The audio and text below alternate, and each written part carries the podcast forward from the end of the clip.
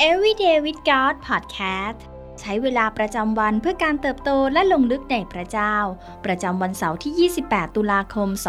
2023 ซีรีส์ พระเยซูตรัสว่าเราเป็นวันที่ 4 พระเยซูทรงเป็นอาหารแห่งชีวิต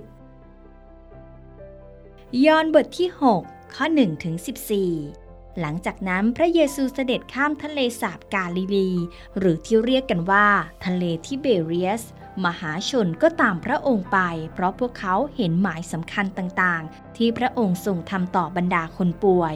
พระเยซูเสด็จขึ้นไปบนภูเขา และประทับอยู่กับพวกสาวกของพระองค์ ขณะนั้นใกล้จะถึงปัสกา ซึ่งเป็นเทศกาลของพวกยิว พระเยซูเงยพระพักขึ้น และทอดพระเนตรเห็นมหาชนพากันมาหาพระองค์ พระองค์จึงตรัสกับฟิลิปว่า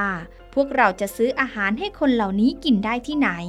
พระองค์ตรัสอย่างนั้นเพื่อจะทดสอบฟิลิป เพราะพระองค์ทรงทราบอยู่แล้วว่า พระองค์จะทรงทำอย่างไร ฟิลิปทูลตอบพระองค์ว่า 200 เดนาริอัน ก็ยังไม่พอซื้ออาหารให้พวกเขากินกันคนละเล็กละน้อย สาวกคนหนึ่งของพระองค์คืออันดรูว์ น้องชายของซีโมนเปโตรทูลพระองค์ว่าที่นี่มีเด็กชายคนหนึ่ง มีขนมปังบาเล่ห้าก้อนกับปลาสองตัว แต่เท่านั้นจะพออะไรกับคนมากอย่างนี้ พระเยซูตรัสว่าให้ทุกคนนั่งลงเถิด ที่นั่นมีหญ้ามาก คนเหล่านั้นจึงนั่งลง นับแต่ผู้ชายได้ประมาณ 5,000 คนแล้ว พระเยซูก็ทรงหยิบขนมปัง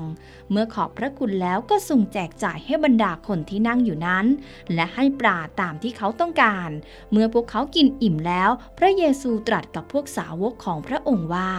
จงเก็บเศษอาหารที่เหลือไว้ อย่าให้มีสิ่งใดตกหล่น พวกเขาจึงเก็บเศษขนมปังบาเล่ห้าก้อนที่เหลือ หลังจากทุกคนกินแล้วใส่กระบุง ได้ 12 กระบุงเต็ม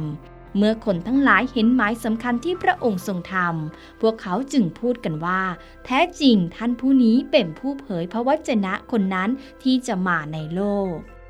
ยอห์นบทที่ 6 เต็มไปด้วยเรื่องราวอันน่าตื่นตาตื่นใจของพระเยซู บทนี้เริ่มต้นด้วยการปรากฏตัวของพระเยซูบนชายฝั่งของทะเลกาลิดี ที่มีผู้ชาย 5,000 คน มาชุมนุมกันรอบๆ พระเยซู และสาวกของพระองค์ เมื่อพระคัมภีร์บรรยายถึงผู้ชาย 5,000 คนนั้น เราอาจคิดเป็นจำนวนคนทั้งหมด 15,000 คนเสียด้วยซ้ำ หากชายทุกคนพาภรรยาและลูกมาด้วย รวมเป็นครอบครัวละสามคนเป็นอย่างน้อย เมื่อพระเยซูเริ่มเทศนาและผู้คนเริ่มหิว เด็กชายตัวเล็กๆคนหนึ่งก็นำปลา และขนมปังจำนวนหนึ่งมามอบให้ และพระเยซูทรงเลี้ยงทุกคนจากกล่องอาหารกลางวันของเด็กชายคนนั้น นี่เป็นหนึ่งในปาฏิหาริย์อันยิ่งใหญ่ที่สุดประการหนึ่ง ตลอดพระคัมภีร์ทั้งเล่มในคืนนั้นเอง พระเยซูทรงดำเนินบนน้ำผู้คนต่างสับสนกันมาก พวกเขาจึงออกไปพบพระเยซูอีกครั้ง เพื่อแสวงหาความชัดเจน และพระเยซูตรัสว่า เราเป็นอาหารแห่งชีวิต คนที่มาหาเราจะไม่หิว และคนที่วางใจในเราจะไม่กระหายอีกเลย ยอห์นบทที่6ข้อ35สิ่งที่พระเยซูกำลังตรัสแก่ผู้ติดตามของพระองค์คือการสรุปเรื่องราวการอัศจรรย์ ที่พวกเขาได้พบเห็น ว่าเราเป็นอาหารแห่งชีวิต พวกท่านจำตอนที่เราเลี้ยงอาหารชาย 5,000 คนเมื่อวานนี้ได้หรือไม่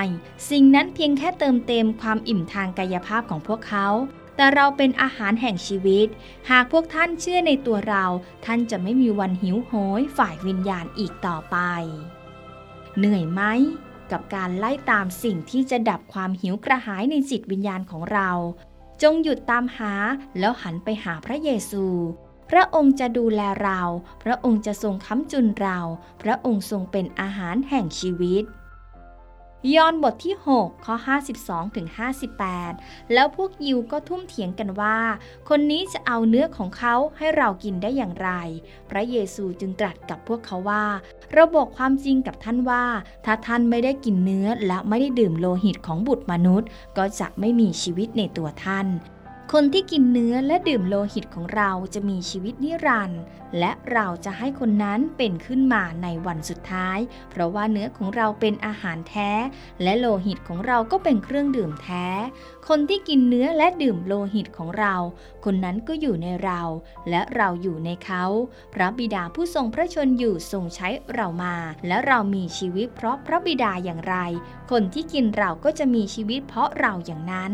นี่แหละเป็นอาหารที่ลงมาจากสวรรค์ ไม่เหมือนอาหารที่พวกบรรพบุรุษกินและเสียชีวิต คนที่กินอาหารนี้จะมีชีวิตนิรันดร์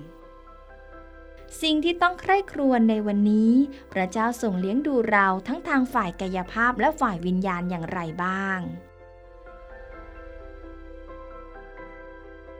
การได้รู้ว่าพระเยซูทรงเป็นอาหารแห่งชีวิต ช่วยให้เราตระหนักถึงความสำคัญของการติดสนิทกับพระเจ้ามากขึ้นอย่างไร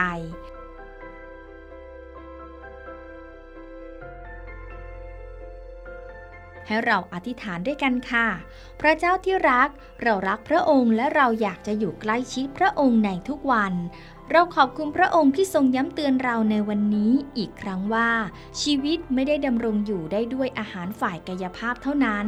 แต่ต้องพึ่งพาอาหารฝ่ายวิญญาณ คือพระคำของพระองค์ด้วย เราขอกลับเข้ามาเพื่อจะติดสนิท ฟัง อ่าน และประพฤติตามพระคำของพระองค์ เราขอยอมให้พระคำของพระองค์เปลี่ยนชีวิตของเราในวันนี้ เราอธิษฐานในพระนามพระเยซู อาเมน